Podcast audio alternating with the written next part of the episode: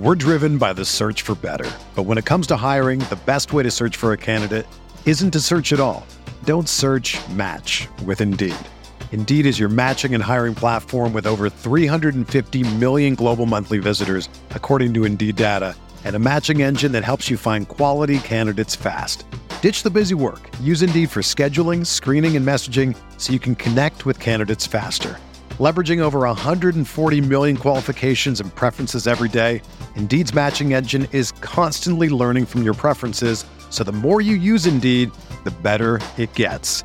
Join more than 3.5 million businesses worldwide that use Indeed to hire great talent fast. And listeners of this show will get a $75 sponsored job credit to get your jobs more visibility at Indeed.com/Blue Wire. Just go to Indeed.com/Blue Wire right now and support our show by saying that you heard about Indeed on this podcast. That's Indeed.com/Blue Wire. Terms and conditions apply. Need to hire? You need Indeed. You ready? Showtime. On May 3rd, summer starts with The Fall Guy. Let's do it later. Let's drink a spicy margarita. Make some bad decisions. Yes! Audiences are falling in love with the most entertaining film of the year. Fall Guy. Fall Guy. Fall Guy. That's what the poster said. See Ryan Gosling and Emily Blunt in the movie critics say exists to make you happy. Trying to make it out? Nope. Because I don't either. It's not what I'm into right now. What are you into? Talking. Yeah. The Fall Guy. Only in theaters May 3rd. Rated PG-13.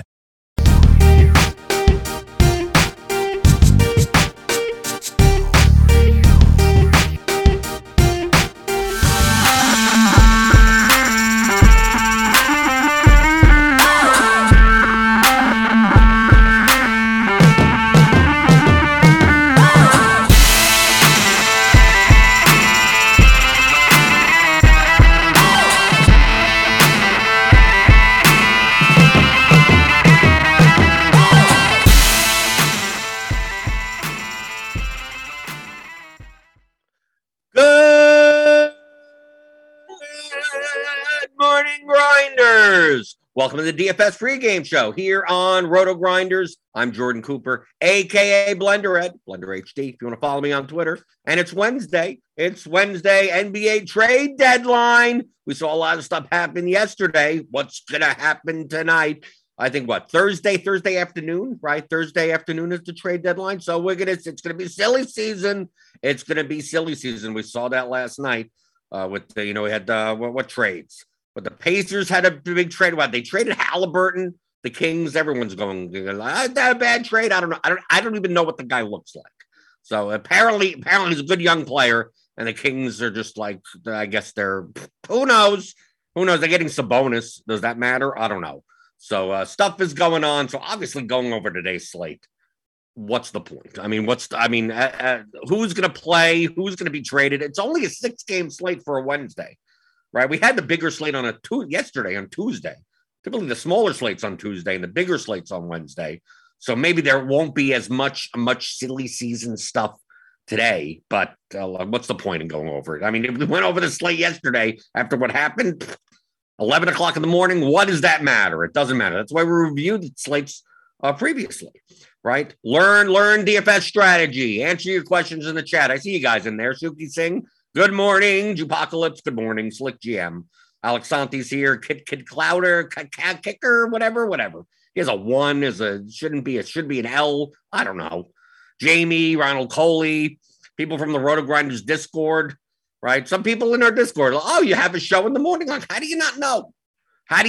I'm here like every Monday through Friday, mostly, 11:00 in the morning. Give me those thumbs ups. You know what to do when you walk in the door. Give me those thumbs ups. It helps us out a bunch. I'm always told we need more thumbs ups. The little like buttons, whatever, subscribe buttons, notification bells. Just take your mouse, click around the screen as much as you want, right? Even pause me. You can even pause me on the hit my head. You can do whatever you want. Say hello in the chat. I'm always answering any questions you got in there. Good morning, MJC, Kickstart, Joe Adamo. Giannis killed you in cash yesterday. I'm assuming you didn't have him. Because yesterday was just basically, we had tons of players that are like way underpriced for the situations they're going to be. Basically, the Pacers and the Blazers were running essentially eight-man rotations, right?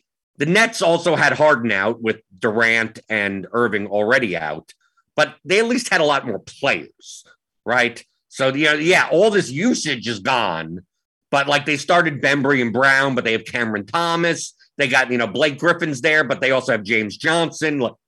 Like they could spread out their minutes in a lot of different ways. The Pacers and the Blazers really couldn't.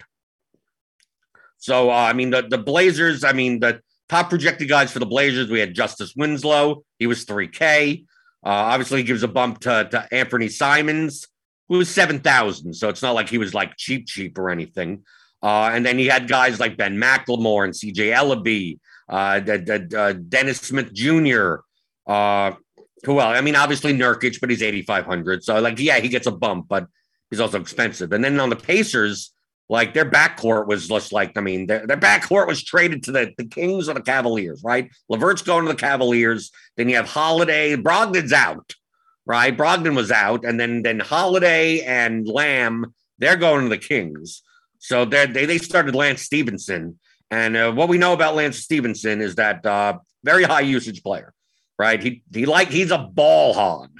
So it was Sykes, Stevenson, Duarte, who else started? Torrey Craig and Goga, because he's back. But Isaiah Jackson was out. So they were running an eight-man rotation, and was more thin in the backcourt, right? Because they still had Brissett and Taylor for the front court. And Craig is not a high usage player as a pseudo power forward, if you want to call him a power forward. So in our projections, essentially Lance Stevenson at 3,200 became, his salary adjusted plus minus was plus 11, 11.5 or something. When it gets to those ranges where their median projection is 9X their salary, especially when they're 3,200, those are jam type of situations. You should be getting a ton of them. The only reason you wouldn't be getting all of them is because we also have the Blazers, and we also have Goga and Duarte and all these other Pacers. So it's there's only so you still need raw points. So you're still probably paying up some in some spots. You're not going to leave 10,000 on the table. So that would be the only reason. I played 80 lineups yesterday. I had Lance in 76%, right? I had Winslow in about the same. I ended up with a lot of DSJ and Sykes in as under-owned cheaper plays, and they kind of bombed my lineups. It's not like they did horribly, but 13, 15 points ain't gonna cut it on a slate like this. And I was doing a lot of late swap stuff. So my original stuff, because that Pacers game started, and then we had 10 o'clock games, and then we had Richaun Holmes ruled out and Bagley ruled out. So that bumped up Damian Jones, and Damian Jones came in at 1.8%. And unfortunately, I was only able to jam him into 8% of my lineups because other guys projected better, Winslow projected better than him, right? So I would love to have that beforehand. But if we take a look at across a lot of sharper players, you can see here, look at Winslow. He was 51% owned. And if we take a look across the spectrum, 60, 48, 78, 91, 82, 75, 74. Take a look at the hard green, right? For the most part, even at 51% as underowned. Lance Stevenson, 45.7% owned. And he would have been higher on that Pacers news with Brogdon and Jackson came out 45 minutes before lock or something. Not completely, because we got the Sabonis trade news, but we still didn't know if Brogdon and Jackson were going to play. Because if Brogdon and Jackson played, then a lot of these Pacers guys would have been okay, and that's about it. But with Brogdon and Jackson out, it's they're playing an eight-man rotation. And then we got saw that Stevenson was starting, not Dwayne Washington. And you could have played Dwayne Washington also. All of them were going to play 30-plus minutes. And they're all cheap. Duarte was 5,500. He was the most expensive player on the Pacers. And I still got a bunch of him also. So you can see here across the board, you didn't have to play Duarte. Depending on whether or not you considered him to be over or under-owned. At 25% ownership for the field, I consider him to be under-owned. I thought his efficient ownership was around 30, 32% or so.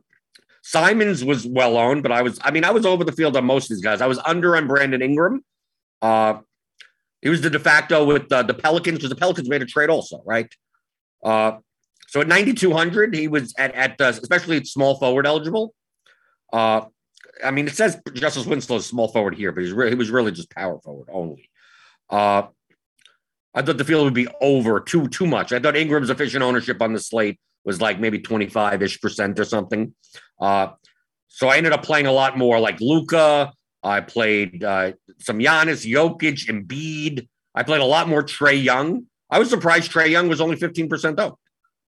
I played like almost 50% of Trae Young. For the primary reason is that since I was playing a lot of Pacers, right? The Pacers were playing the Hawks. So if I'm going to jam in, like I made it a point with the Pacers and Blazers projections, I set a rule to have at least two from both teams. So I had two Pacers, two Blazers in all of my lineups. I had a max of four for each.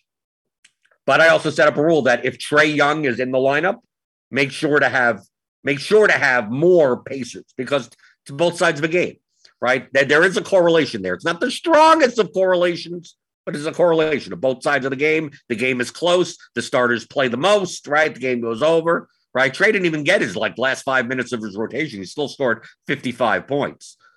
But I did also the same with Cole Anthony and Wendell Carter Jr. for the Magic. They didn't project great. They were okay. I mean, if it was any other slate without all this value, they would have been, oh, okay, you can play these guys. I mean, they're pretty well projected. They're fine. But like a salary adjusted plus minus of like 1 and 2 on a slate where there's 10 players that have 5 or above, like they're okay. You can play. Oh, sure. You can play them. But I also set that since I'm playing a ton of Blazers, why not prioritize a little bit more of the Magic to have both sides of the game? But my late swap endeavors, I mean, I ended up because I was late swapping and trying to get in like Damian Jones. And I was moving stuff around depending on I was looking to play Winslow in my better lineups and not in my other lineups. Right. Because you take a look at the Pacers, when I saw Sykes has a snowflake. It's like, well, I may not want to play Winslow in those lineups because I know Winslow's going to be, 50% owned or something, or like Anthony Simons, that type of stuff. So the byproduct of that is that I got a lot more Davion Mitchell than I originally intended. I think I originally had maybe 15 or 20%, and I ended up with 30%, only because obviously he's in one of the 10 o'clock games. So he's open for business as far as putting them in your lineups. So that didn't do well. I mean, I didn't have a bad night. I mean, I lost. Yeah, I mean, minus 15% or something. But I had a lot of good lineups. Lineups that could have contended, right? Heading into the late games where all flame emojis and everything, and then DSJ has 15 points, or Davion Mitchell has 17 points, right? Something like that, right? Because I would have a Luka lineup, I would have a Luka and a Giannis lineup, right? And then that lineup has Kiefer Sykes in it. It's or Blake Griffin. Blake Griffin, who the first half seemed fine, but I mean that. Did you see the beginning of the game? I didn't see it. I just was following the score, 28-2, right, against the Celtics. If you played a bunch of the Nets, I don't think that was bad per se. But the problem with the Nets is not that the matchup against the Celtics. Yeah, sure. It doesn't matter what team they're playing. Without Harden, without Irving, without Durant, I mean, it's not a real team, right? It's not a real team. The problem is that they still have 10 guys. Right. So Bembry and Brown started and who knows what this rotation is going to be. Right. Who knows, because they still have Day'Ron Sharp. They got some of these younger guys, Jevon Carter. So no one's guaranteed to play 30 minutes. Right. They could be rotating whatever the hell they want. So nothing stood out Patty Mills. He was 5,800. If it was a more competitive game, someone could have gotten there, but who knows who that was going to be. Most likely, Blake projected the best out of the bunch. But I can understand, especially with all the value that was already here, why play the Nets? If it was a slate where these trades didn't happen, the Nets would have been way more chalky, right? Blake Griffin could have been 40% owned, right? Patty Mills could have been 10% owned. We would have seen Bembry at double-digit ownership, but you didn't need these guys. Because look, even Cameron Thomas didn't even start, and he was 16% owned. I mean, see here, a lot of people, right? Look, across the board, like not much. Like, why would you want to play a 16% owned Cameron Thomas? Take a look at DSJ. See, I'm not that bothered with my DSJ exposure when I see some people. Cheese, Brick, Royal Pain, Chipotle, RBX88 at 33%. Right, I ended up with a lot more than that only because I was late swapping a bunch. But at 15% ownership, I put his ownership in as like 26% or something. So imagine if I put it in at 15%, I would have probably gotten a lot more. So that almost benefited me. All right, Dwayne Washington. Right, you got some people that went. So some of the more contrarian players. I could see here. I mean, this is what you do. You go through and you see, the types of lineups that you were building, are they similar to the types of lineups that other sharper players were building, right? And some have slightly different strategies, right? I mean, you could say, I'm going to go under on Winslow, but you're probably going over on Lance Stevenson. But I don't see anyone here. I mean, the Whistles. Whistles was the only one to be significantly enough under on the two chalkiest players on the slate. Let's take a look at his overall exposures. Was he a little bit more balanced? Okay, this is not working out. Let me start by field. Okay, so let's go to Whistles. So 47% Goga. Seems like it was a lot more spread out. 21% Wendell Carter. Okay, that makes sense if you're playing Blazers. 21% James Johnson. 12% Jason Tatum. I guess if you're playing Nets, 10% De'Aaron Fox, 12% Devontae Graham, 11 Torrey Craig, Jaylen Brown. Seemed like he leaned a little bit more towards the Nets game. 14 Trendon Watford only scored 11 points. Why you play Damian Jones at that point? What was Damian Jones's? Let's take a look. Filter by team. Let's go to Sacramento. Damian Jones. So here you can see all the late swappers, right? Because probably before Holmes was out, you shouldn't have any. I don't see a reason why you would have had any Damian Jones. So it looks here that there were late swaps other than Brick and Cheese. But like Chipotle, 39%, the Colts, 26%. Or Me Too. I guess you could count Me Too as well. Right, so these are the late swap. The only reason you'd only get a very small amount is because all your slots are kind of locked up, right? You've only got two slots left, and someone like Winslow in the late games projects better. So most likely you're leaving Winslow in, and then your other slot may be like Anthony Simons. So it's like you're not going to – like Simons projects for more raw points than Damian Jones, regardless of, the median multiplier. So you're not going to just leave 4,000 on the table and play a guy that projects for 10 points less. But he should be chalky tonight. I think he's one of the high currently. I mean, based on our algorithmic early projections, they'll go in and make manual updates. But if Holmes is out again, yeah, I mean, what would they? And Bagley is out also. They have no front court. They have it's Jones, Me Too. Who else? I mean, there's not much up there.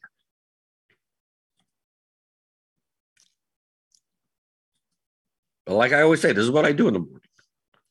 Maybe not at 11. Sometimes I sleep even later. Some 12, 1, or sometimes the night of, afterwards. Look through. I may look through a little bit more than this. I may look for specific things. Just get a sense of, was I making lineups, especially since I'm playing large field contests. But even if you're making smaller field, could we go to the Rainmaker? Right? Some people may only play one lineup into this.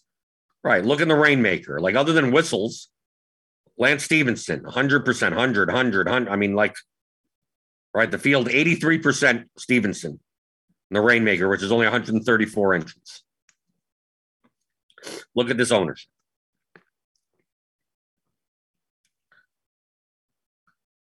And you have Chipotle, Kobe for MVP, E. Hafner, Oxenduck, Petty Theft, Whistles. Like, these are like the best players in NBA DFS. Some of the best players in NBA DFS.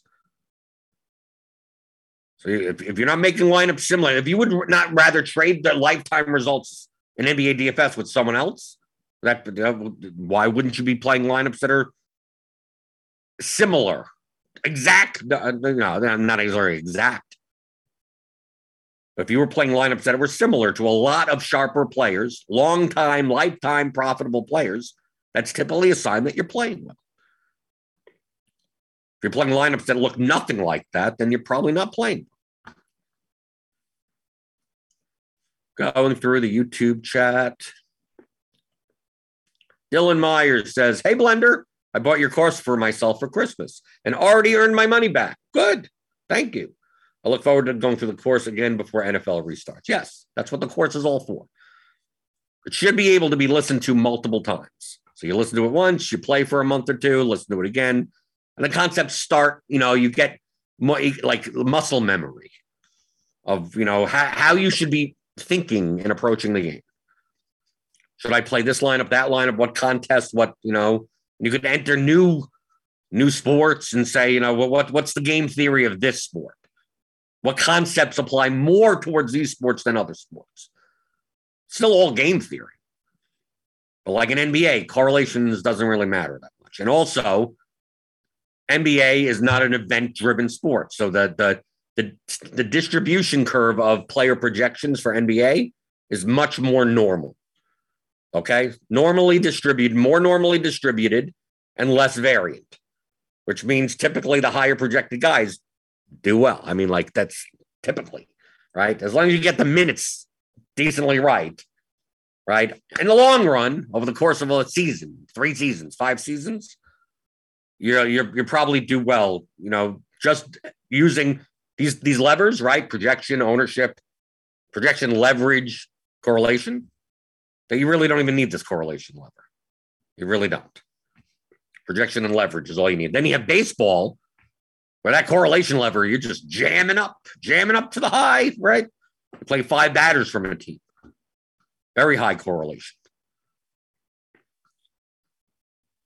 And then determining, depending on, the field size and the strength of your opponents and the actual ownership of those fields compared to the fields that you're playing, judging, how contrarian your lineup needs to be. And once you figure out how contrarian lineup, around what it needs to be, then all you're doing is selecting players that fill that parameter as a whole for as much projection as you can get. Let's see. Kickstart said, do you get into any Javon Carter? No, I would not know. There was no reason to play Javon Carter. Not with all the value that's already there. Why? Why wouldn't you play Winslow Stevenson? Once you're putting in Winslow, Stevenson, and Goga or something in your lineup, like, you don't need any 3K guys anymore. There's no need for them. So I'm not going to play a guy that projects for 12 points lower for no reason. Joe Adamo says, I feel like my process was good. This is why I only do my 150 and the 5-cent Fandle tournament. Master the process. That's what you should be doing. Play the lowest stakes you can until you learn, until you can beat that game. Until you can get a good ROI in the lower stakes, you shouldn't be playing higher stakes or mid stakes or mid-low stakes or whatever. You'll see that your ROI, the better that you play, is going to be much higher in the lower stakes. And even if I just go to my own Roto tracker, I mean, obviously on DraftKings, I can't even play anything under like $5. Unless it's the $4.20 max or whatever. It depends on the size of the prize pool. But that's what I play. I play Quarter Arcade. But I didn't. Quarter Arcade, $1 contests, $3 contests. Just because the max is like 20 doesn't mean you have to play 20. You can play 3. It doesn't matter how many lineups that you play. How many lineups is the max for a contest? So when I started to play, MLB, I was playing, I would hand build, 8 lineups, 12 lineups, 15, something like that. Still use the projections and everything, but not use a tool, not use an optimizer or anything to make the lineups for me. No. What's the ownership? What's the projection?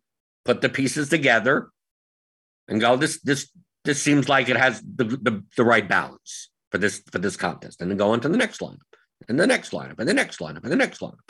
Once you get comfortable with that process and the results over a course of a year or two are positive, then you're like, well, it maybe makes more sense. If I could build 15 good lineups, I could probably build 50 good lineups. Now from a time consideration, building 50 by hand is kind of a little bit tough. So now you want to scale your already profitable process up. And that's when you use a tool like Resulta, like Lineup HQ. And then all you're doing with Lineup HQ is, I know what the types of lineups I want to make. How do I get the lineup builder to make those lineups for me? Not, I don't know what lineups to make. Let Lineup HQ tell me what to do. Now, that's not the right methodology of doing so. That's not the right mindset.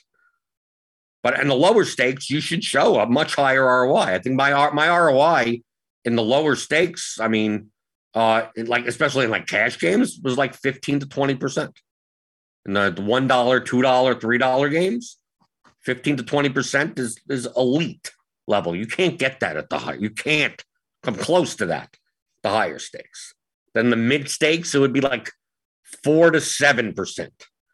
Then the high stakes, it's 2% at best, right? It's more raw money, right? It's more raw money, but the ROI percentage is small.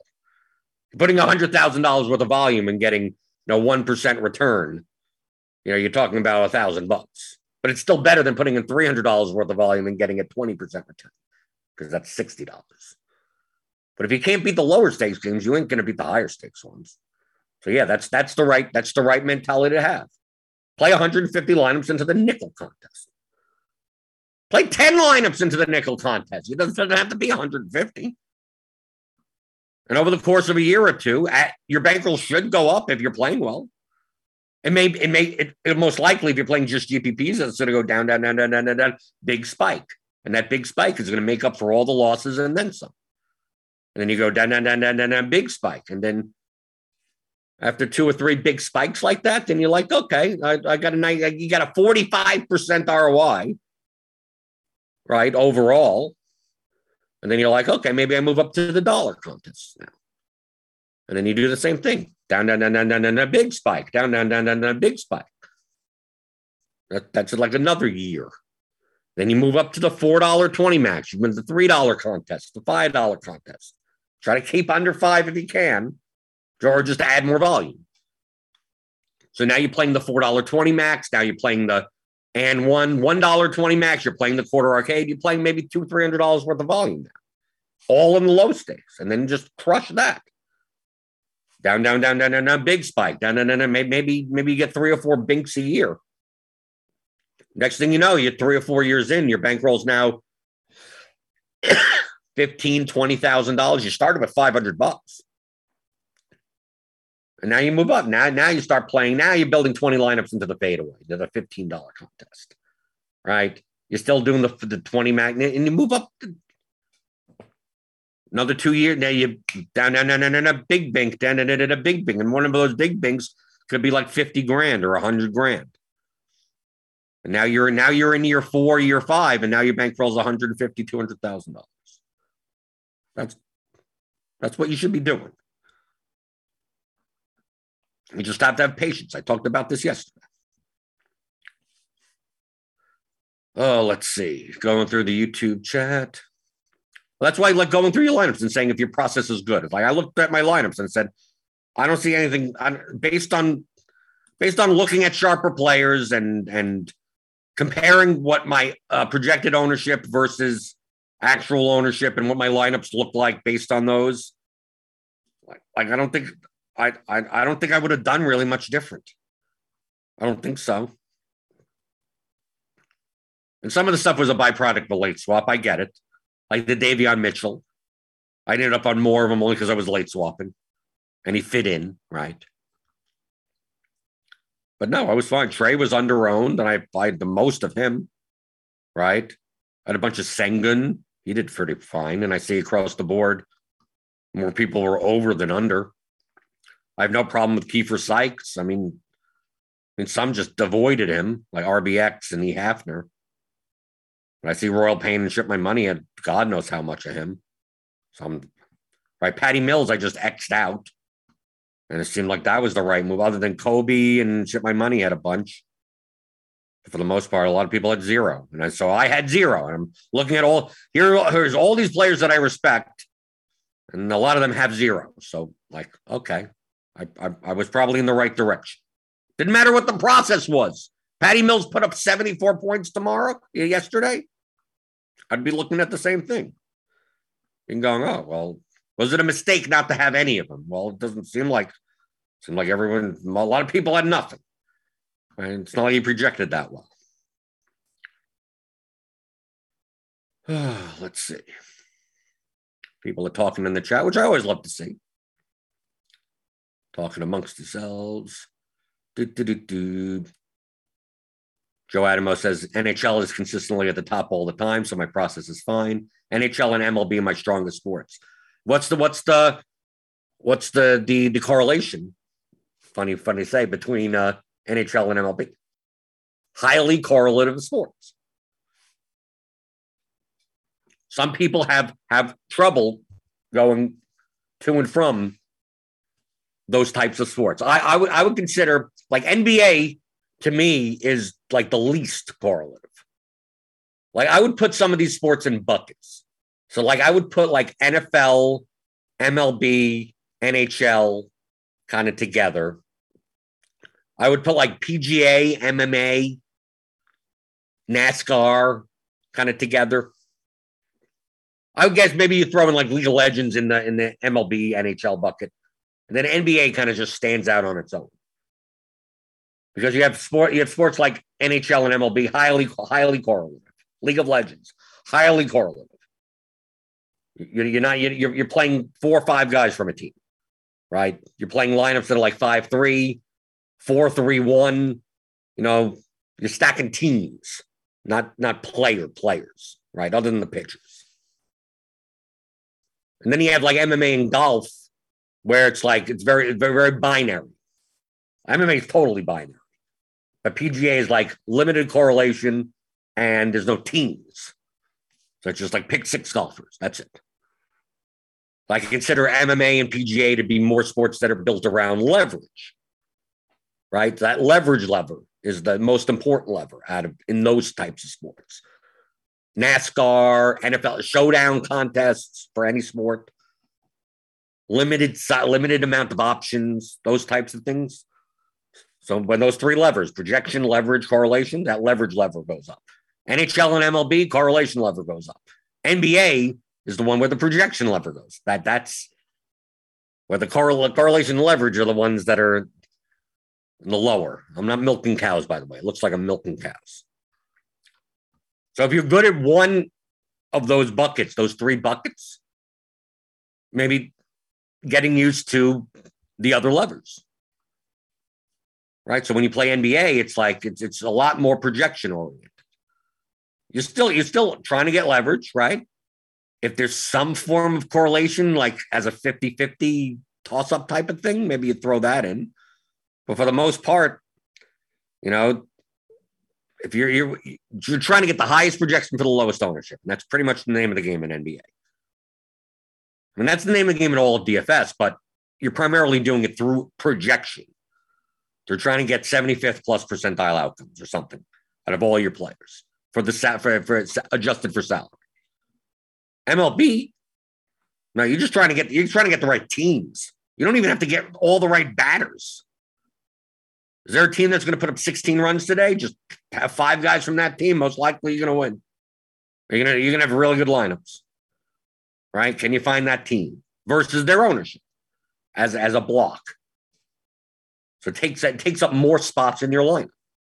So essentially in MLB, even though there are, 11 spots in your lineup, 10 spots in your lineup on DraftKings, a lot of times it's really just like two pitchers and 2 teams, and you're just weaving them together, and that's it.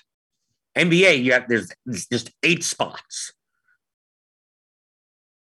A lot of times you're not playing multiple guys from a team, unless they're extremely underpriced, like yesterday. Then you have like MMA and PGA, NASCAR, that type of stuff. We're limited correlation. I can't speak for NASCAR, right? Because I don't play NASCAR, so maybe there is. You're focused more on like not being duplicated. You're focusing more on, you know, oh, the high-owned guy is fighting a low-owned guy, right? If you get the low-owned guy that beats you, you kind of, that leverage works out. Right? When the 6% owned guy beats the 50% owned guy, and you have the 6% owned guy, like, you rise up with 6% of the field, while 50% of the field goes down even further. So you gain even more relative value. The amount of relative value available in contests like MMA, especially, is massive. It's absolutely massive. PGA to some extent also, because of price ranges. You'll see some guy that's 25% owned at 7,200 and another guy that's 15% owned at 7,200 in that range. And then a whole bunch of guys that have like 2% ownership. And a lot of times, if you're playing, you know, 49.5 salary and above, that they could be a massive leverage by like fading cheap chalk and just playing a combination of a lot of other different types of players. Let's see.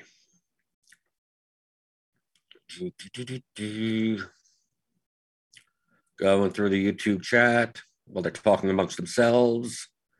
Yeah, Joe says, I ended up paying taxes this year, paid for 2 vacations. And there you go. What's wrong with that? I played for plenty of vacations through DFS. Right? Went to Hawaii like 2 years ago. I mean, but this is what I mean. Everything that I mean, DFS doesn't pay for. I mean, DFS is what I do. It's like saying I'm a doctor and my doctor paid for my, like, yeah, it's my job. Kickstart says one thing I learned in MLB last year is that it's a very viable strategy to play someone not starting in the starting lineup and his min salary, so you could pay up for stacks. Oh, this is for in showdown. Oh yeah, in showdown you could do it, especially MLB. A zero, there may be plenty of people who get zeros in MLB. They're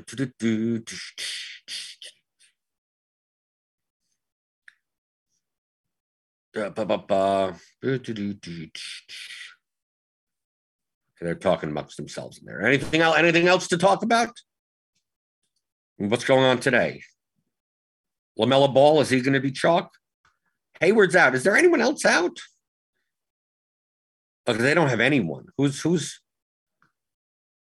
else is out? Okay, Hayward's out. Is there someone else out? Yeah, I guess they're running with because we have Richards and Plumlee, and they pretty much play the same position. So are they going to be running with like a 7-man rotation? I guess LaMelo, is he going to be chalky? Rozier, I mean, all of these guys. I mean, on a 6-game slate, if we take a look, I mean, as of right now, I didn't update it. I mean, Sacramento, Portland still, right? We have to assume that the new players aren't there yet, that aren't going to play. And Charlotte. Let's update these projections a little bit. As of now, like I said, who knows? Half these players could be traded. No, it hasn't been updated. Who knows? Maybe Utah, something happens there. The Lakers, it's a back-to-back. Maybe LeBron sits. Maybe Davis sits. Westbrook probably should sit. We don't know what's going to happen. I don't even know if I'm going to play tonight. All right, it's the trade deadline. Typically, I watch wrestling on Wednesday nights, so I have to deal with the 10 o'clock. There's 3 games at 10. I know it's late swap time. I'll take a slate off. No harm in that, right? If I can't be completely locked in, especially with the trade deadline I hear, I just might as well not play, right? I don't want to be stuck like missing late swaps for 10 o'clock, and then all my EV goes down the drain. So maybe I don't play today. I'll play soccer. Right? The soccer's going on. There's the Premier League at 2:45 Eastern. I'll be playing that, but I only play one lineup for that. Mostly, usually. Okay. So short show. Short show today. It's a short show today. Obviously, all the concepts that I'm talking about, projection, leverage, correlation. Those are core fundamental DFS concepts you could find in the Theory of Daily Fantasy Sports. 15-hour audio DFS masterclass. How to think like a professional DFS player. You go to theoryofdfs.com and it has all the chapters. It's an, if you can watch, I have a playlist on my YouTube of all of the DFS pregame shows on Roto Grinders. This show, all of them. It's 238 videos. And they're mostly around close to hour-long shows. So if you want, you could watch all of them, no matter, and you could learn everything by just watching that playlist. Just start from 2 years ago and watch every show. You'd be an expert. You'd be an absolute expert at everything. Takes a lot of time. I mean, personally, that's what I would do. Right? If I was starting to play DFS today, that's exactly what I would do. That's literally what I would do, because that's what I did back in 2015. Right, 2015, 2016, when I started playing DFS, I read everything. I watched everything. Like on Roto Grinders. I mean, I was a Roto Grinders subscriber. That's 2016. I was just a subscriber like anyone else. When I went back in the forum threads, I was reading posts from 3 years ago. I was watching strategy, hour-long shows from 2 years ago. Anything with Jonathan Bales or Chris Raybon or, some of the older hosts that used to be on here. Or even the ones that still are, like Noto and Meansy and Cards and all those. And watched. And that's how I learned how to play DFS. Watched, I don't know how much video I watched. Hundreds of hours. Right? And I was still only playing like less than $100 a slot. They're learning how to play.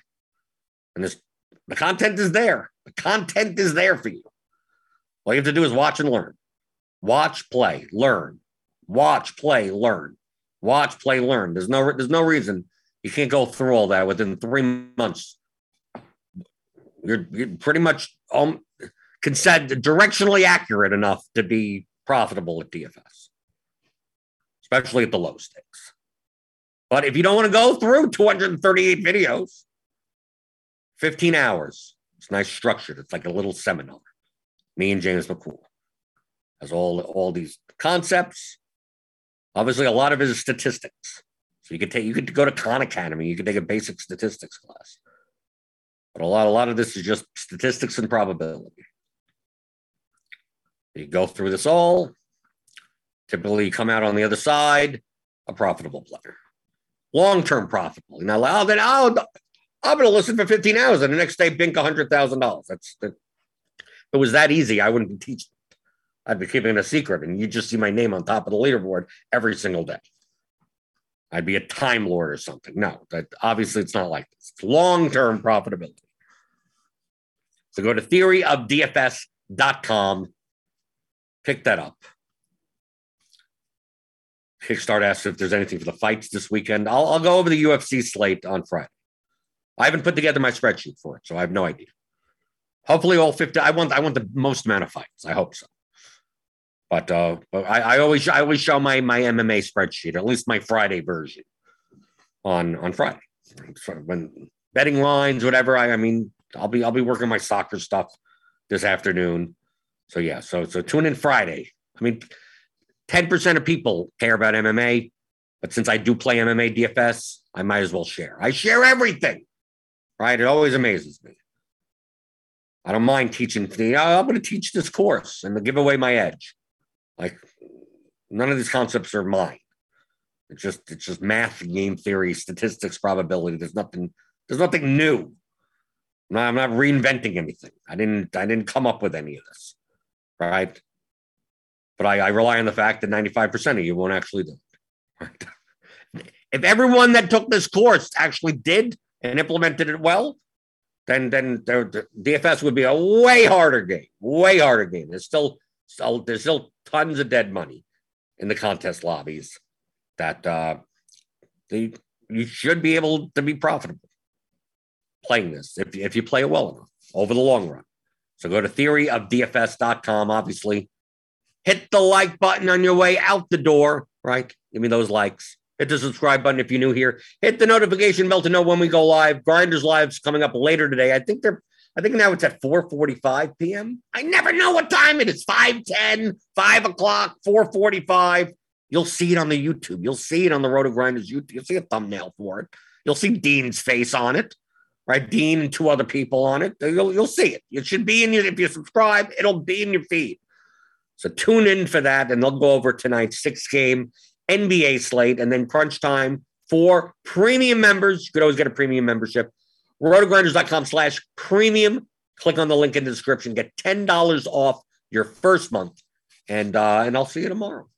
Answering your DFS strategy questions, as always, on the DFS pregame show on RotoGrinders.com.